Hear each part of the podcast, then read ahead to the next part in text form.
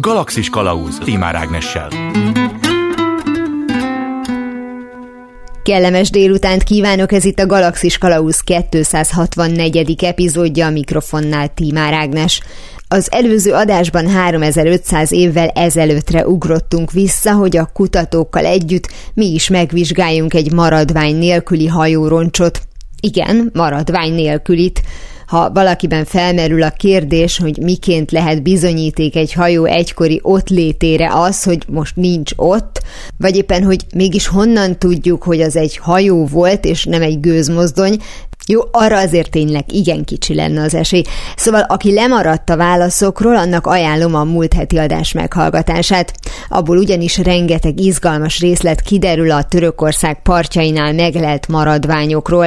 Például az, hogy mi okozta a hajó vesztét, és vélhetően mi történt a legénységgel, de megismerkedhetnek az elsüllyedt, fából készült hajók legfőbb ellenségeivel is, amelyek bár picik, az étvágyuk sajnos elég nagy. Az említett témákon kívül mást is boncolgattunk, szóval ismétlem, archívum.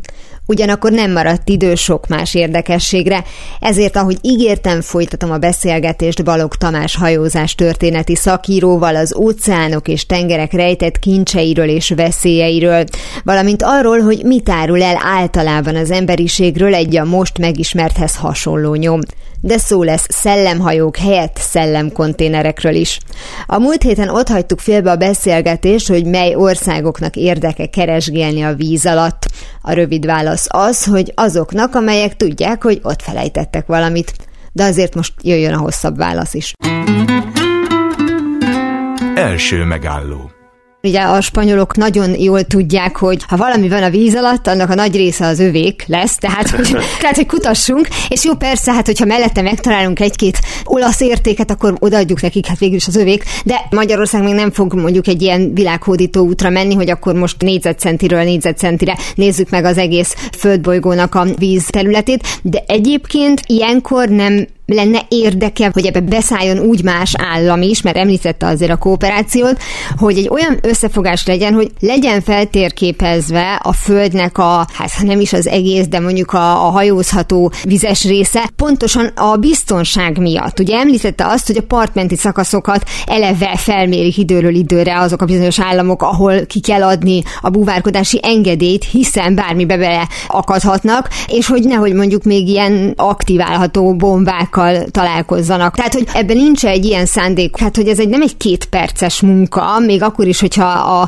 föld 70% a víz, amit még a suliban tanultunk, az nem tudom, hogy most a globális felmelegedés hatására mennyit változott, de hogy nagyon sok víz van a bolygón, azért az biztos. Hát a grönlandi jégolvadása ugye ad hozzá még. Ugye napjainkban most óránként, ha jól tudom, akkor 30 millió tonna jég oldódik föl Grönland partjainál és növeli a világóceánokat. Szóval a viccet félretéve a lényeg az, hogy ez a folyamat folyamat bizonyos értelemben zajlik. Olyannyira, hogy egyébként bár nem gondolnánk kontinentális országként, hogy ebben Magyarországnak is helye volna, mégis így van. Nem csak azért, mert ugye a víz alatti kulturális örökség védelméről szóló egyezmény eleve fölhívja az összes olyan országot, akinek egy adott elsüllyedt hajóhoz vagy víz alatti kulturális örökség más eleméhez kötődő, néven nevezhető, igazolható kapcsolata van, hogy vegyen részt ebben a munkában. De ugye például, ha már a Lusitánia kutatására utalt, ugye ez eleve így zajlik, és nagyon sok más hajónál is megfigyelhető, vagy más víz alatti kulturális örökségi lelőhelynél, hiszen nem csak mindig hajók vannak a víz alatt, egész komplet emberi települések, hiszen a tengerszint az nem csak mostanában emelkedik, korábban is többször változott. Így olyan emberlakta területek, mint például az Brit-szigetek és Európa közötti Doggerland egészen víz alá került, ahol ugye komplet emberi közösségek éltek hosszú időn keresztül. Az ő nyomai kutatása ugyanilyen fontos. A kutatás önmagában, ami a víz alatt zajlik, abból kifolyólag, hogy eleve egy extrém környezet környezetben, tehát a föld felszínén lélő ember által megszokott hétköznapi közeghez képest messze extrém környezetben zajlik, már önmagában is ösztönzi azokat a technológiákat, technikákat, ismereteket, amelyek ebben a közegben történő kutatást kiszolgálni képesek, mint infrastruktúra. Egy kicsit ahhoz hasonlóan, mint ahogy az űrkutatás annak idején megtermékenyítette a mindennapjainkat, ugye csomó új anyag, eljárás a teflontól a tépőzárig vált elterjedté. Nagyon hasonló folyamat zajlik, főleg az extrém mélységekben zajló zajló kutatások esetében a háromdimenziós képalkotás, a számítástechnikai eszközökkel segített lelőhelyrekonstrukció, vagy adott esetben a feltárás fizikai eszközei, a különböző tengeralattjárók, pilóta nélküli, illetve emberi közreműködés nélküli önvezérelt feltárásra alkalmas eszközök fejlesztése terén. Tehát a drón technológia, ha úgy tetszik, ebben a szegmensben is részévé válik az életünknek, és olyan új, soha korábban nem alkalmazott alkalmazási lehetőségek nyílnak meg előttünk, mint például a vizekkel elárasztott, felhagyott, több ezer méter mély bányák újonnan történő művelésbe vételét megelőző kutatások céljára ilyen eszközök fejlesztése. Hiszen, hogyha egy robot tenger alatt járó alkalmassá vált arra, hogy több ezer méter mélyen a tenger alatt fekvő hajóroncsokat kutasson, akkor miért lehetne egy több száz méter mély elárasztott bányában is bevetni arra a célra, hogy föltérképezzék a segítségével annak a lehetőségét, hogy egy ilyen elárasztott bányát hogy lehet vízteleníteni, és hogy lehet újra művelésbe venni. Tehát nagyon-nagyon sok vonatkozása van, ami miatt ez a folyamat tulajdonképpen napjainkban is zajlik, ezen a módon, ahogy ön említette. Az, ami a föld alatt van, mondjuk így, tehát hogy az lehet a víz alatt, vagy a, vagy a szárazföld alatt, az teljesen ismeretlen, és ugye, ahogy erről beszélt, hogy kutatják, tehát van egy járulékos ismeretszerzés, ami a technológiára vonatkozik, amit mondott, hogy kellenek olyan eszközök, amelyel ezek a kutatások zajlanak, amelyeket majd egyébként más területeken is tud használni az ember, de gondolom ennek a másik része az, ami kifejezetten a hajózás történettel kapcsolatos új és újabb ismeretszerzésre vonatkozik, illetve annak a, a megőrzése és továbbadása múzeumok, kiadványok által, és ezt azért kérdezem, mert nem tudom, hogy van-e olyan része ezeknek a felfedezéseknek, amire azt mondja a hajózás történész, hogy hát jó, ez engem nem érdekel. Tehát már úgy értem, hogy találnak mondjuk egy, egy, egy számozott zsolnait, vagy limósi porcelánt, akkor abból lehet, hogy könnyen, idézőjelbe könnyen, meg tudják mondani, hogy ez mely elegáns hajónak a szervízkészletéből való, de mondjuk az ilyen használati tárgyak, ezek kevésbé érdekesek a kutatóknak, tehát aki kifejezetten a hajózással foglalkozik, mint mondjuk a kultúrtörténészeknek, és a hajónak azok a részei, amelyeket például most kutatnak, vagy ami a Lusitániához is tartozott az említett kazán rész, az sokkal izgibb, ami viszont az átlag fogyasztó számára nem fog a hírben helyet kapni, mert hogy mi meg így nem tudunk vele kezdeni semmit. Tehát a porcelán csésze az izgisebb. Ez mindig interpretáción is múlik természetesen. Ugye, ha elmondom, hogy a Lusitánia kazánja hogyan függ össze a Trianonnal, akkor nyilván a magyar hallgatók számára is nagyon érdekes lesz a téma egyik pillanatra a másikra, mert hogy van ilyen kapcsolat. Na most ugyanígy a minkorjabeli porcelánoknál, vagy a számozott zsolnainál is pusztán interpretáció kérdése az, hogy egy olyan témát, ami látszólag érdektelen, ami szárazföldi mindennapjainkban, egy kicsit vonzóbbá tegyünk, vagy olyan módon beszéljünk el, hogy aki először hallja, az felkapja rá a fejét. Ezzel együtt természetesen a kutatásban résztvevőknek is vannak szakterületei, hiszen ahogy a beszélgetés korábbi részében már sor került rá, ugye elmondtam, hogy amikor a kutatási programot összeállítják az expedíció vezetői, tervezői, akkor eleve olyan embereket hívnak meg, akik a kutatási programban olyan ismeretekkel rendelkeznek, amelyek egy-egy részletkérdés pontosabb megvilágításához szükséges lehet. Már ebből a specializáltságból kifolyólag is e, azt lehet feltételezni, hogy természetesen nem mindenki egyformán érdeklődik minden részlet iránt. De ez ettől szép, mert így válik valódi csapatmunkává. És tulajdonképpen a megszerezhető ismeretek e, eleve olyan széles körűek, olyan sok területre terjednek ki, hogy alig ha feltételezhető az, hogy olyan ember találnánk, aki ez egy személyben mindenhez ért. Úgyhogy talán ennek is a következménye az, hogy a roncskutatók még akkor is e, rendelkeznek speciális érdeklődési területtel, ha egy kicsit hasonlítanak Gombolc Artúrra, aki a csokoládét ugye úgy szerette, hogy a e, fehér csokoládét, az egy csokoládét, a lyukas csokoládét és az összesféle csokoládét. És nagyon, a tegnapi nagyon... csokoládét is. Így van. Egy valódi hajózás történész, az szerintem egy kicsit hajó imádó is abban az értelemben, mint ahogy Gombóc Artúr imádta a csokoládékat, szóval nem lehet azért a hajókkal kikergetni a világból, finoman szólva. Ezzel együtt nyilván az a specializáltság, amelyre az előbb utaltam, az nyilván képes bizonyos hajókat kedvesebbé tenni egy-egy ember számára más hajókhoz képest. Én mindig azért örülök ezeknek a beszélgetéseknek, mert hogy, és lehet, hogy megint nagyon-nagyon idealista vagyok, de ahogy elmondja, itt ezek a fajta együttműködések, ezek így felülírnak mindent. Tehát, hogy úgy értem, hogy, hogy az egyébként jelenlévő, mindennapokban lévő szembenállásokat a legkisebbtől a legnagyobbig az államok között, a, a, az emberek között, és biztos, hogy ott is az ego valamelyest működik, hogy mindenki a saját szakterületén a legjobb akar lenni, és nyilván a legjobbat hívják, és nem feltétlenül szól bele a másik munkájába, de azért mégis emberek vagyunk, de közben mégis az történik, hogy mindenféle felségjelzés figyelembevételen nélkül emberek együtt dolgoznak. Most ezt nagyon-nagyon ilyen gyermek ilyen boldogan látom? Mm, nagyon jól látja, és valószínűleg ez azzal függ össze, nem tudom, hogy más szakterületeken, más tudományágakban mi a helyzet, mert azokat nem feltétlenül tapasztalom a saját bőrömön, de ugye a tengerrel összefüggő összes tevékenység nagyon intim abban az értelemben, hogy életveszélyben vannak azok, akik ezzel foglalkoznak. Hiszen a tenger az tipikusan egy olyan közeg, amitől az emberiség már nagyon-nagyon régen elszakadt a mindennapok értelmében, úgyhogy ez nekünk egy olyan közeg, ahol mi amint belecsöppenünk, azonnal tudjuk, hogy csak vendégségben vagyunk. És ugye mindig a tenger dönti el, hogy egy ember mire képes a tengeren. A, még akkor is, hogyha a legfelkészültebb emberekről van szó. Úgyhogy e tekintetben ennek a fajta közvetlen veszélyeztetettségnek a tudatában az emberek hajlamosak sokkal kollegiálisabban együttműködni egymással, illetve csak arra koncentrálni, ami miatt együtt vannak jelen abban a pillanatban azon a helyen. Mert itt a kölcsönös segítségnyújtás elmulasztása az nagyon komoly következményekkel járhat. Arra vonatkozóan van valamiféle feltételezés, hogy ezek a más cikkekben olvastam, hogy szellemhajóknak is ugye nevezik, hogy valamennyi azért csak marad belőlük, hogy az óceánok, a tengerek mennyire telítettek ilyen maradványokkal, roncsokkal, vagy tulajdonképpen ez az, ami teljesen átláthatatlan, hiszen nem okoznának még most is meglepetést felismerések. Vagy egy egyes felszínen úszó elhagyott hajóból viszonylag kevés van.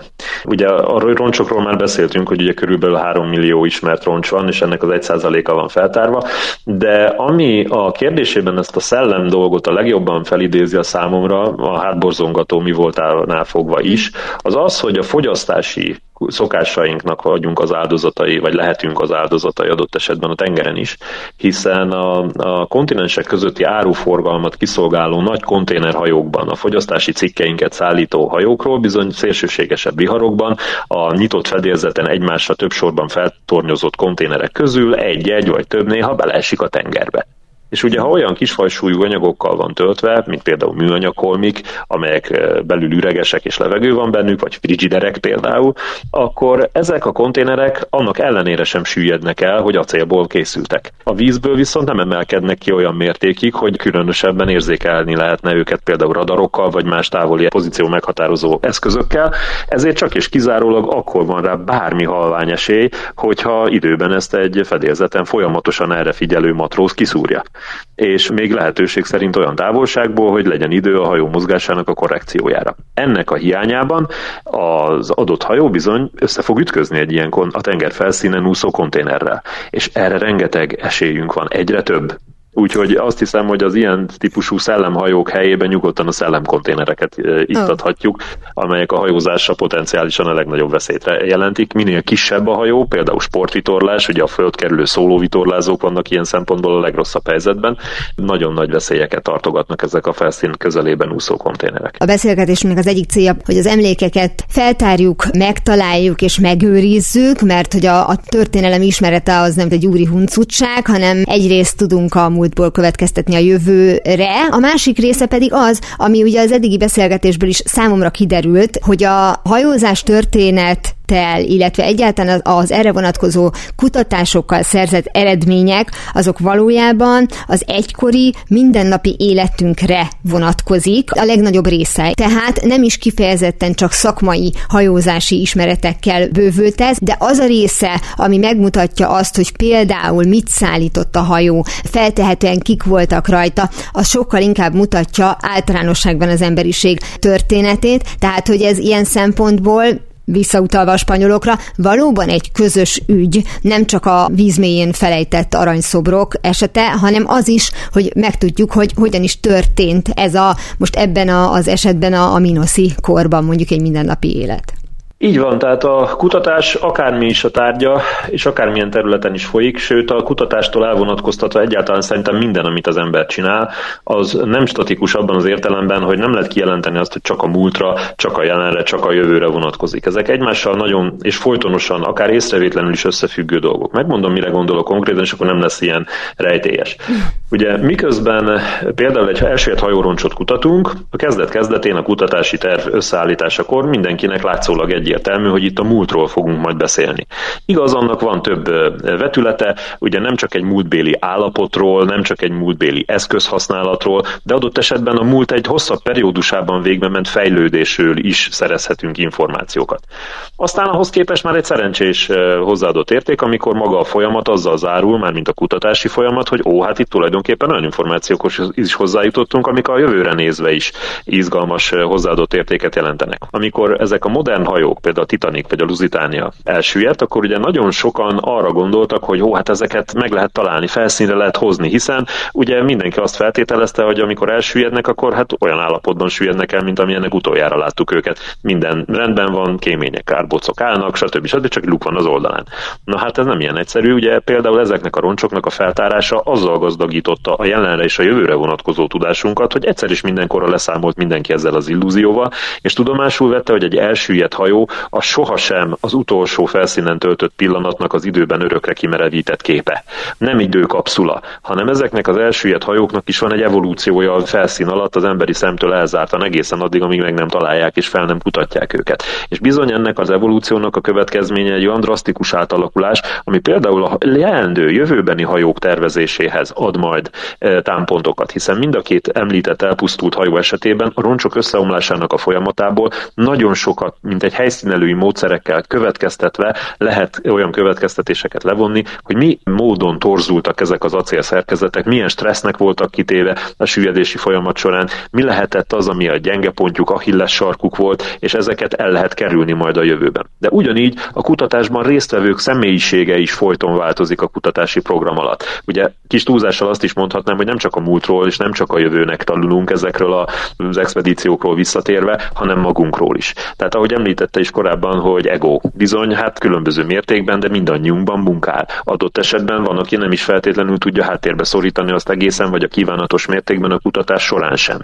Bizony az ebből eredő megoldásra váró helyzetek, azoknak a kezelési módjai, a rájuk való felkészültség, az odafordulás ezekhez a problémákhoz bizony mi rólunk saját magunk számára is rendkívül sok plusz információt hordoz, vagy mutat meg, ha képesek és hajlandóak vagyunk ezekkel szembenézni. Szóval eh, innentől kiindulva egészen odáig, hogy bizony ezek a feltáró tevékenységek már pusztán a feltáráshoz használt eszközök folyamatos fejlesztése révén is potenciálisan alkalmasak a jövőnk alakítására. Én elzárkóznék attól, hogy egy-egy ilyen kutatást az csak és kizárólag a múlt öncélú megismerésének a kategóriájába tartozónak gondolnék. Ezek ennél, ahogy említettem is, jóval összetettebb, és a jelenünkkel, illetve a jövőnkkel ezer szálon sokkal jobban összefüggő, egymáshoz kapcsolódó történések. Ugye ez a rekonstrukciós tevékenység, amit ugye mi retrospektív módon a mai korból visszatekintve bármilyen múltbéli állapotra vonatkozóan végzünk, ez alig ha lehet száz százalékig pontos. De ezekből a részletekből áll össze majd az egész. A tudásunk, amit a múltról nyerünk, az mindenképp. Tehát az, ami esetleg mondjuk egy nem annyira jelentős hír, mint mondjuk ez a mostani, később, mint a kirakós egy része, lehet, hogy az utolsó kis hiányzó láncem lesz valamilyen más elméletben, amihez van. Hát olyannyira így van ez, hogy ha már ugye az égei tengeren, vagy annak a közelében ugye a földközin járunk, ugye mint például ennek a bronzkori lelőhelynek a kapcsán is,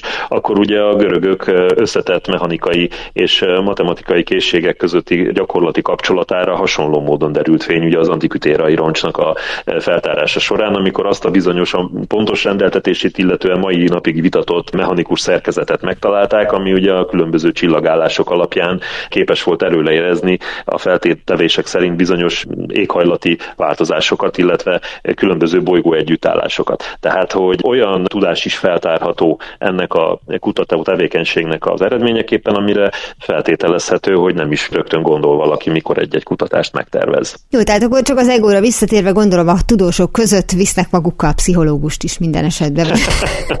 Lehet, hogy ajánlott lenne, nem? Én úgy gondolom, hogy ez csak a legextrémebb helyzetekben lehet indokolt, abból kiindulva, hogy ugye az, az ilyen kutatási programokban résztvevők többsége nem először van ebben a helyzetben. Tehát feltételezhető, hogy azzal a rutinnal rendelkezik, ami önmaga karbantartásához is segítséget nyújthat a folyamat során.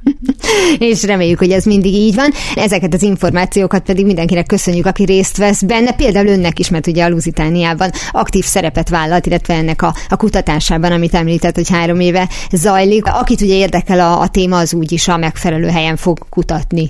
Úgy önök is. Hát, valóban ugye ez a téma, a, a beszélgetésünkből is talán kikristályosodott a hallgatók számára, ez összetettebb annál sem, hogy egy-egy Instagram post terjedelmében összefoglalható lenne. Így szükségképpen ugye az olyan felületeken, ahol csak ekkora lehetőség van a közlésre, vagy ilyen terjedelem már rendelkezése, ott nyilván kompromisszumokat kell kötni, és ott már nagyon nagy hangsúly esik arra, hogy ezeket a kompromisszumokat ki, és milyen szempontok szerint hajtja végre, vagy hozza meg az ehhez szükséges döntéseket. Találtunk olyan témát, ami nem oldható meg a TikTokon, vagy legalábbis nem közölhető a megfelelő formában, az csak egy rajzolt hajó lenne, és azt mondaná, hogy ugye milyen szép. Na, szóval, hogy, hogy én szerintem azért most mi az elmúlt percekben sokkal több információt szolgáltattunk, és én így simán többes számba beszélek, miközben valójában ön szolgáltatta ezt. Balog Tamás hajózás történeti szakíróval beszélgettem, hát többek között a Lusitániáról, illetve nem olyan régen megtalált 3500 éves hajóroncsról, és egyáltalán arról, hogy még a víz alatt mit találhatunk, vagy mit érdemes keresni. Nagyon szépen köszönöm, hogy mindezeket elmondta. Köszönöm szépen a lehetőséget. Utak? Ahová megyünk, ott nincs szükség utakra. Egy múltbéli hajó, épület, ruha, bármi nem attól lesz egyre értékesebb, hogy minél régebbi. Mm, nem feltétlenül attól. Na jó, azért eléggé attól is. Úgyhogy mi most nem előre megyünk. Eddig csupán 3500 évet utaztunk vissza a múltban, ez alkalommal jelen időponthoz képest 8200-at fogunk, vagyis a törökországi roncs nélküli hajóroncstól további 4700 évet, és végre szárazföldön folytatjuk, méghozzá közel a kultúrához.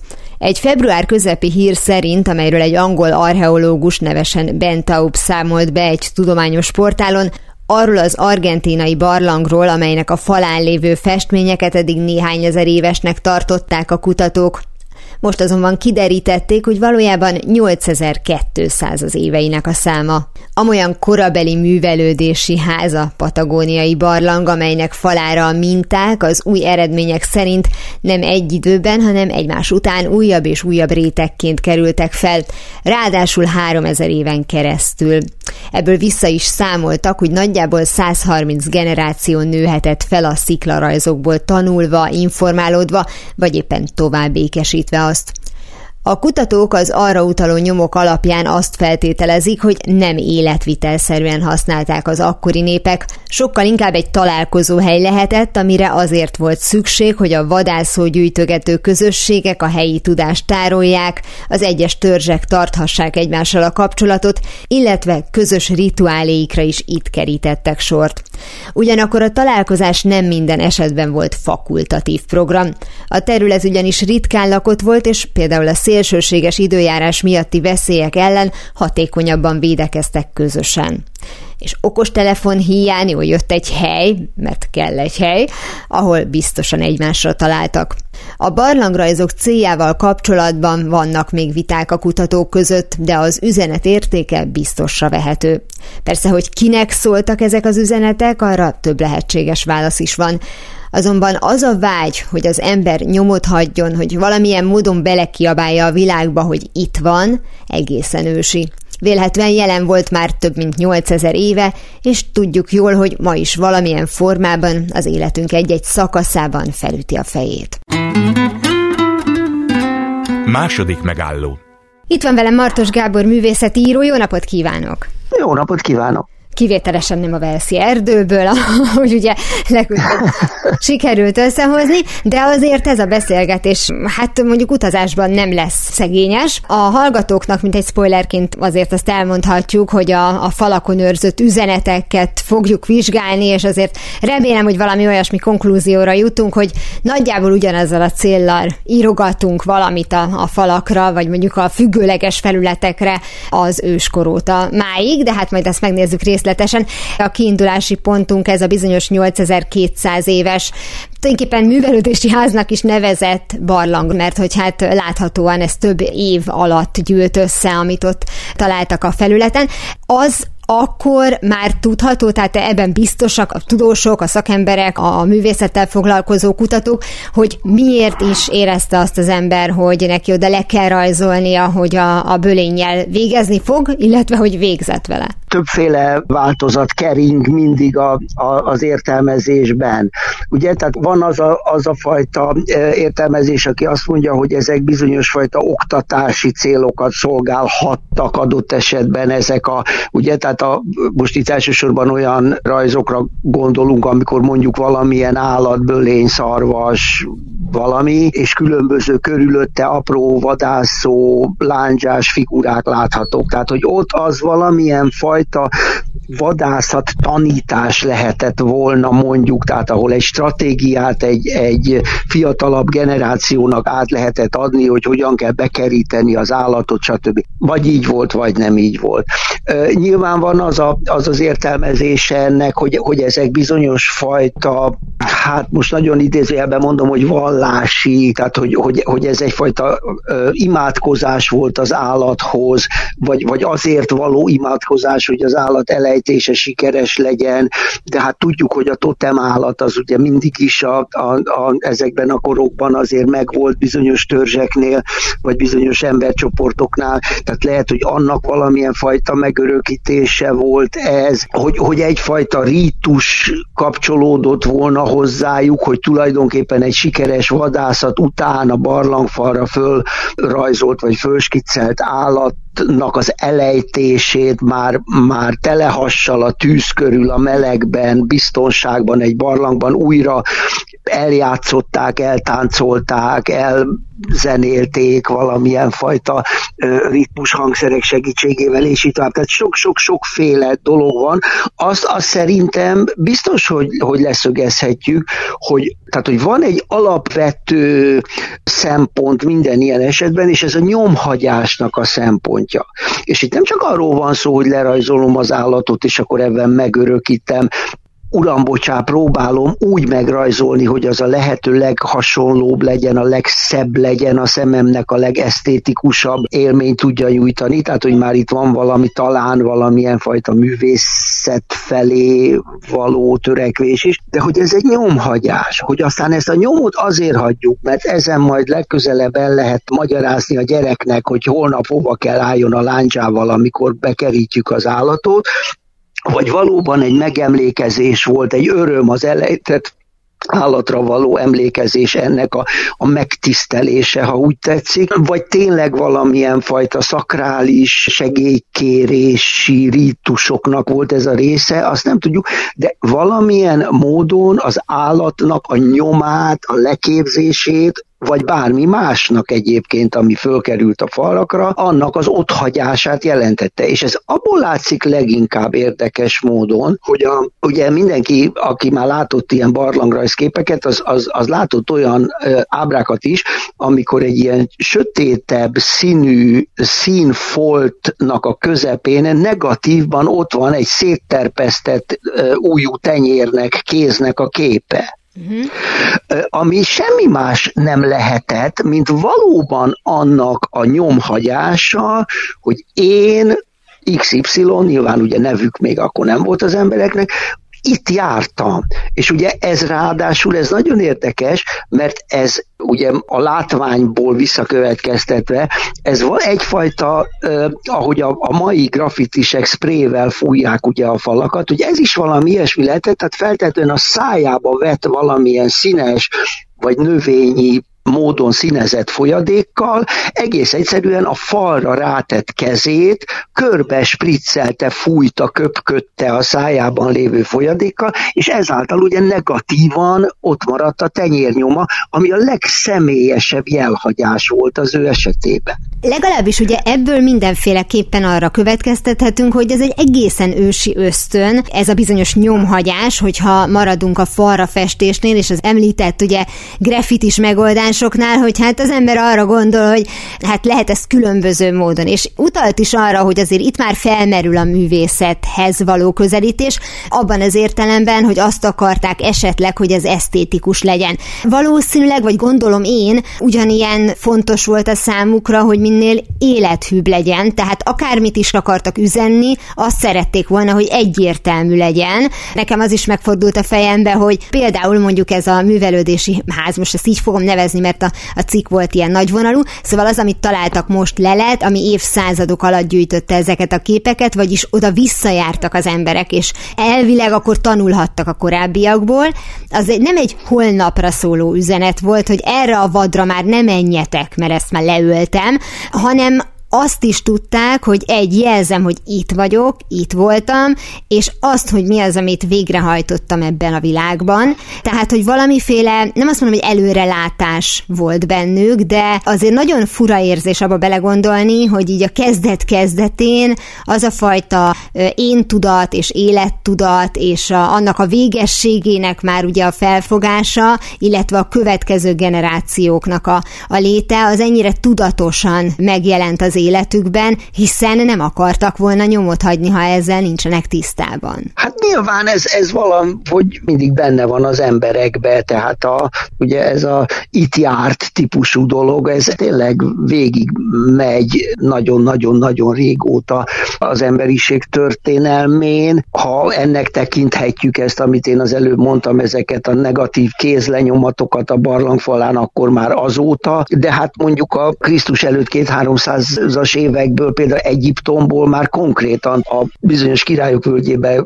föltárt sírokon, egyebeken ott, ott a legkülönbözőbb arra járt ember, görög, latin, föníciai, kopt, egyéb feliratok vannak, amik egyszerűen semmi más nem, mint hogy valaki itt járt, és oda fölírta.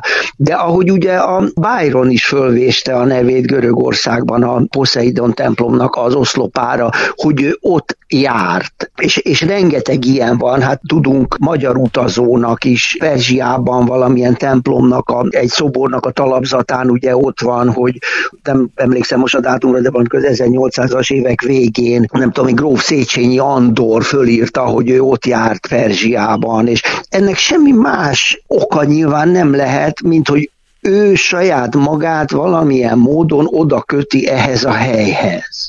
És ez nem annak szól, hogy, hogy ő ezzel dicsekszik, hogy ott volt, mert akkor képeslapot írt volna haza, XL jelölt ablakban lakom. Szóval, hogy ugye hát ez a gyerekkorunk. Nyilván aztán persze, amikor hazajött, akkor széltében hosszában mesélte az ismerősöknek, hogy ő ott járt, de ott a jelet, azt ő tulajdonképpen legjobb esetben is csak a majd őt ott követőknek hagyhatja, akik majd egy évvel, két évvel, tíz évvel, száz évvel később utána ugyanott járnak, és akkor látják, hogy egy éve, két éve, tíz éve, száz évvel ezelőtt itt járt egy bizonyos Széchenyi gróf. Senki nem fogja tudni attól jobban, hogy az kicsoda. De mégis ő ott hagyott egy jelet, ami őt ott abban a pillanatban ahhoz a helyhez kötötte. És hát ugyan ez a graffiti is, meg minden végül is az a fajta spontán falra festés. Tehát most nyilván nem beszélünk a nem tudom én a, a Sixtusi kápolna mennyezetéről, meg a falairól, meg a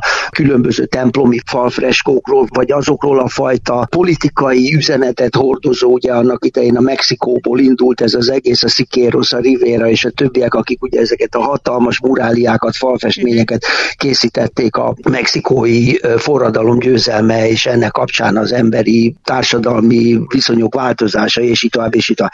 Tehát, hogy az, az, az más, annak is üzenete van, de az, az ugye az egy valamilyen fajta politikai üzenetet sugalló üzenet, vagy a templomokba ott pedig ugye a szakrális üzenetet sugalló üzenetek miatt kerülnek a föl a falra. Nem, én most arról beszélek csak, amikor valaki az utcán sprével fölfújja a teget, amit adott esetben, aki egyszerűen nézi, nem is biztos, hogy tudja, hogy az mi ők, az ő saját csoport dinamikájukon belül tudják, hogy az kinek a jele, és akkor azt tudják, hogy ő itt volt, ő itt hagyta a, a nyomát, és ezáltal tulajdonképpen mondjuk ez a terület valamilyen módon az ő birtokában van. Nem véletlen, ugye, hogy amikor jön a következő grafit is, akkor általában ráfogja az előző tegekre, mert hogy ez azt jelenti, hogy ő a domináns, ő volt itt később, ő az, aki most utolsóként ezt a bizonyos területet valamilyen módon jelöli, vagy birtokolja. Akkor nem a dicsekvés szó erre a legjobb. Pont a, a graffiti esetében is, hogy hát ugye a kutya, amelyik körülvizeli a területet, ezt próbálta ön sokkal szofisztikáltabban elmondani, mint ahogy én most összefoglaltam. De igen, gyakorlatilag erről van szó, igen, igen, igen, hát erről van szó, tehát hogy ugye nagyon, nagyon érdekes ez, hogy például egy csomó helyen ma már bizonyos olyan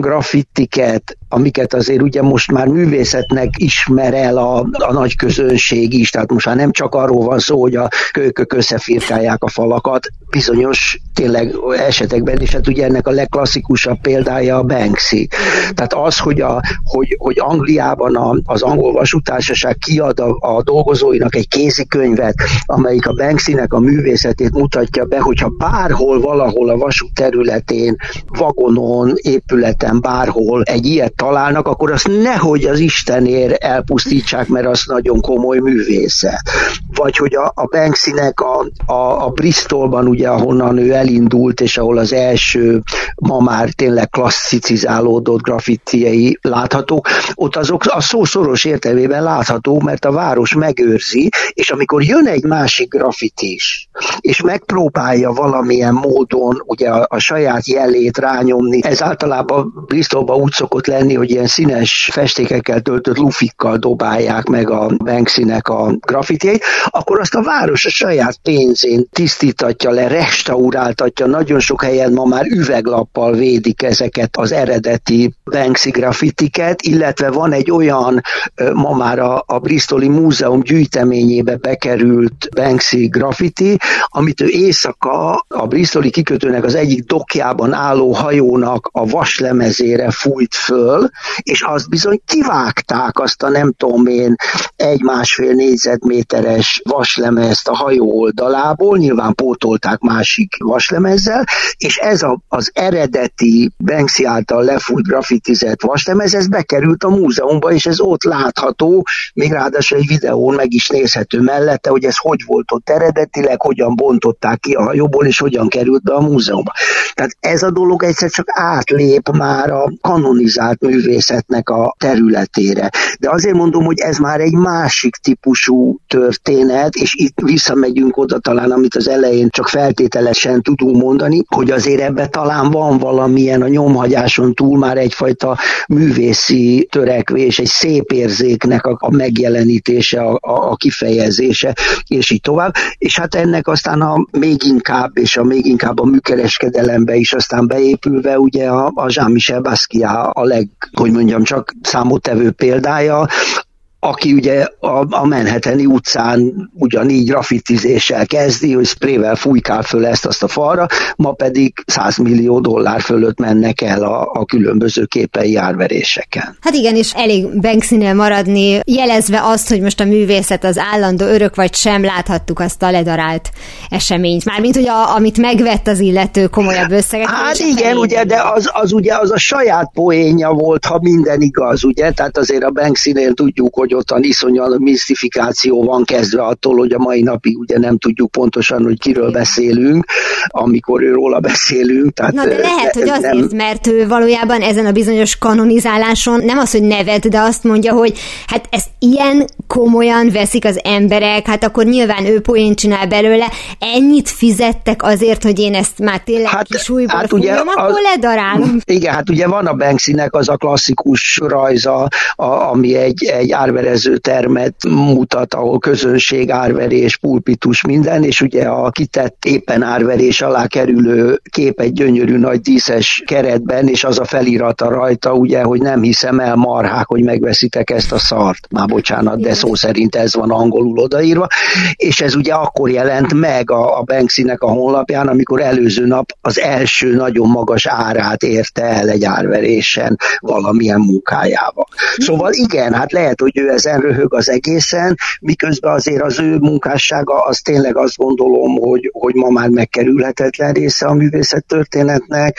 és azt gondolom, hogy miután ő ugye nagyon erősen, politikusan gondolkodik, és politikusan is nyilvánul meg a, a, a maga graffitieiben, és akkor elég a palesztin-izraeli határfalra fújt graffitikre gondolni, vagy magára arra a szállodára, amit ugye megvett, ott is, ami erre az irgalmatlan betonfalra néző ablakokkal, ugye, mint a világ legócskább szállodája hirdeti magát, és itt tovább, és itt tovább. Tehát, hogy ebben ebbe nagyon erős politikum is van, és nyilván itt, itt ezért ez természetesen a, azoknak a szemében, akiknek ez fontos, hogy egy művészet ne csak gicsesen szép legyen, tehát itt nem a gombolyaga játszó cicáról beszélünk, hogy ez fontos, tehát ez azért az ő ázsióját nyilván iszonyú nagyban emeli. Anélkül, hogy próbálnék egy olyan ember fejével gondolkozni, akit ráadásul ténylegesen ugye nem is ismerünk, az ember arra gondol, hogy ezeket ő tudja, tehát miközben lerajzolja azt, hogy hülyének nézi azt, aki sok pénzt ad az ő műveiért, amiket talán nem is tart műnek, azért ő pontosan tudja, hogy ennek milyen ereje van, különben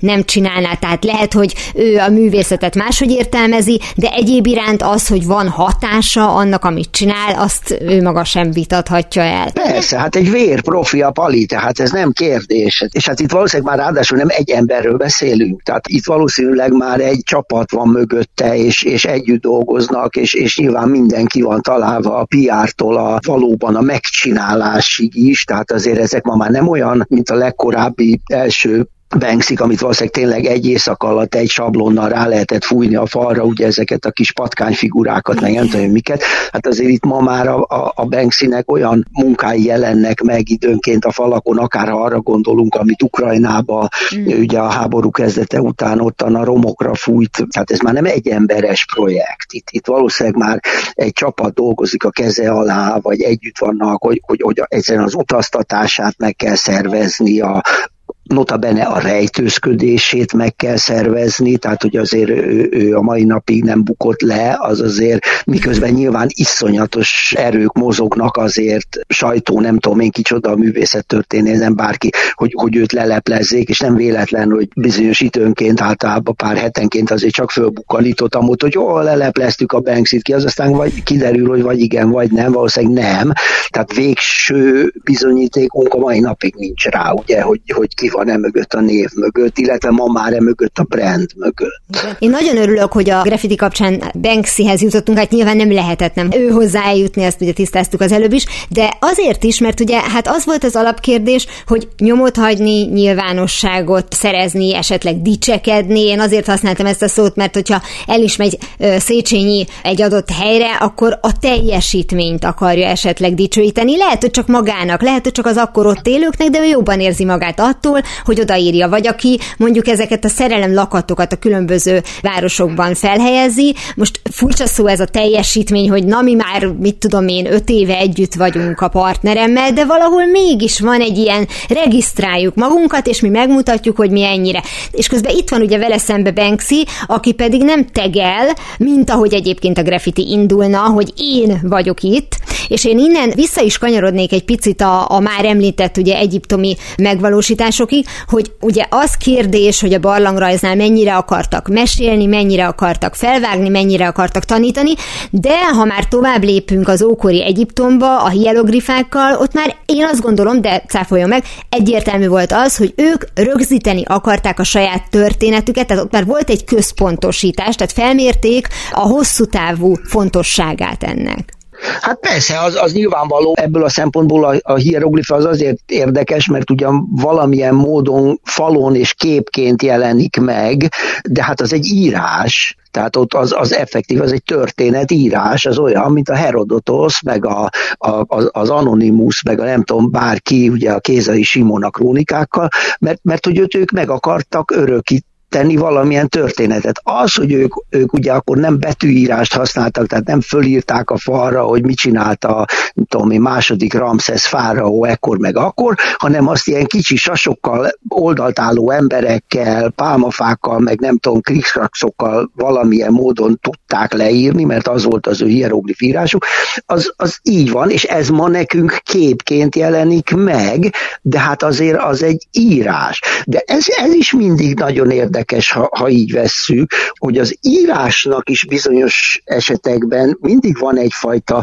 hogy úgy mondjam, szép írás jellege. A, a hieroglifa is tulajdonképpen valószínűleg az, az, amit mi ma a különböző, nem tudom én, sírok, síremlékek, paloták, nem tudom én, miknek a falain ugye föltárnak, és, és ma megnézhetünk, az, az nyilván egyfajta a köznek ráadásul egy, egy emelkedett szintű, vagy egy emelkedett társadalmi rangú köznek való megjelenítés volt. Tehát azt nyilván a lehető legszebben csinálták. Valószínűleg, amikor otthon bevásárló listát írtak, akkor azért nem ennyire szépen rajzolták meg a, a oldalt álló felsőtestű, profilba forduló fejű embereket, hanem csak valami kis krikszkrakszot ottan oda vetettek gyorsan a papíruszra. De ugyanez egyébként, tehát ez az egész, ez a, ez a fajta kaligrafikus írás, ugye, tehát az iszlámban, ugye az iszlám kaligráfia, vagy akár a kínai, japán írásokban ugye a kaligrafikus írás, az kifejezetten a szép írás. Tehát ott nem csak arról van szó, hogy mit írok le, hanem hogy az adott esetben úgy nézzen ki, hogyha ránézek, akkor vizuálisan képként is egy a szemnek tetsző esztétikus valamit lássak. Ez ugye bizonyos esetekben arab kaligráfiákban el tud menni odáig, én ugye nem tudom se arabul, nem tudom pláne ezeket olvasni, de ugye azt mondják, hogy ugye vannak olyan kaligráfiák, ahol a szépség már az olvashatóság rovására megy. Tehát nehezen tudom elolvasni azt a bizonyos kaligráfiát, mert az, aki azt papírra vetette, annak sokkal fontosabb volt, hogy az a betű, vagy szöveg, vagy szövegrész, vagy szó, amit ezek az írásjelek jelentettek, az a szemnek legyen elsősorban élvezetes, és sokkal kevésbé volt számára fontos, hogy azt mondjuk adott esetben valaki el is tudja olvasni. Pedig szöveg, tehát el kéne tudjam olvasni ha már a japán írást említette, azon túl, hogy ugye ez egy esztétikus valami, hogy egy kép, ugye mindegyiknek van jelentése, tehát náluk például a nap az egy négyzet, tehát tudjuk, hogy ugye szótag, illetve szóírással operálnak, de az is érdekes, hogy a latin betűknél is megtaláljuk azt a típusú nagyon-nagyon szép levelezést, amit nagyon sokáig kell böngészni. A nagypapám azt tudom, hogy azzal a tipikus oldalra dölt betűkkel írt, amit nekik az iskolában megtanítottak, és hát gyönyörű volt a ránézett az ember a képre, de hát tovább tartott azért kibogarászni. Hát ma már ezeket nagyon nehezen olvassuk, igen, tehát a, annak idején ugye ezt az úgynevezett zsinórírást, amit ugye tanultak, tehát ez a nagyon szépen hurkolt betűkkel folyamatos írás, ezt azért ma már nyilván a mai szemmel nehezebben olvassuk sokszor, de hát persze, ez minden, tehát a, a, a betűmetszésnél is, a, a Gutenbergnél is elkezdődnek, ugye, és akkor most nem beszélek, bocsánat, mondjuk az iniciáléról, amikor ugye a kezdőbetű a, ezekben a még kézzel írott krónikákban, ugye ottan tök mindegy, hogy milyen a betű, nagyjából kell tudjam, hogy azért mégis körülbelül micsoda, de ott sokkal fontosabb a belerajzolt kicsi kép, amiben akár egy csata jelenet vagy egy uralkodóház, vagy bárki ott megjelenhet. Aztán a szónak a többi részéből úgy is kikövetkeztetem, hogy milyen betű van az iniciáléban, ha még a kép képisége miatt nem is biztos, hogy el tudom olvasni.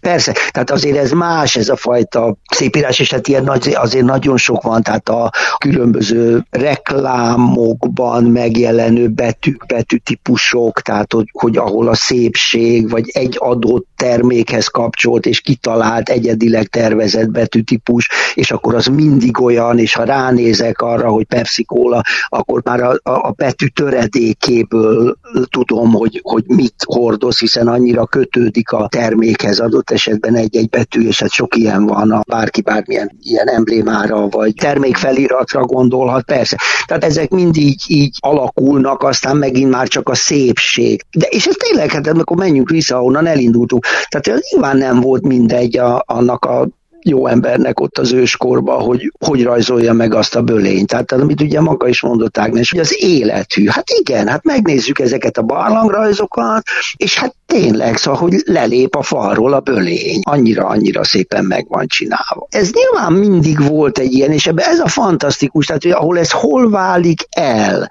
hogy egyszer csak van egy olyan valaki ott mondjuk abba a barlangba, aki nem olyan ügyes vadász mert gyenge, ne adj Isten sérült, sánta, nem tudom, kacskakezű, bármi, tehát vadászatra alkalmatlan. De valamilyen módon meg a jó Isten megáldotta mondjuk egy, egy, egy jó absztraháló képességgel, tehát hogy hogy, hogy, hogy tud négy-öt vonallal mégis felismerhetően egy állatot megjeleníteni azon a falon, amit lehet, hogy a másik, aki vadászatban ügyesebb, ugyanezt például nem tudná megcsinálni. Tehát, hogy valahol ez, ahogy ott elkezd szétválni, és ezért is ugye az elején mondtuk azt, hogy azért ezeket nagyon nehéz pontosan megmondani, hogy miért kerültek fel a falra.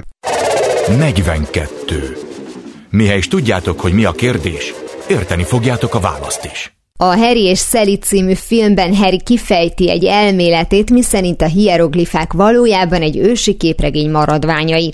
És bár viccnek szánta, már tudjuk, hogy nem járt olyan messze az igazságtól, hiszen a sűrűn rajzolt minták nem a korabeli tapétát jelentették, még csak nem is sormintaként szolgáltak, ahogy ez az előző beszélgetésből kiderült, hanem valóban történeteket meséltek el. A jövő héten folytatom a beszélgetést Martos Gábor művészeti íróval, hogy kiderítsük a közép, az új és a modern korban hogyan üzent a múlt. Mára ennyi volt a Galaxis Kalauz, jövő héten ugyanekkor találkozunk. Hamarosan a rádió archívumából visszahallgathatják a mai adást is, valamint most már podcast formában is elérhető a műsor.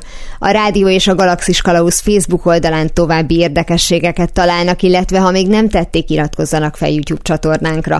Köszöni a figyelmüket a szerkesztő műsorvezető Tímár Ágnes. Viszont hallásra! Viszlát, és kösz a halakat! Ez volt a Galaxis Kalauz. Timár Ágnes műsorát hallották.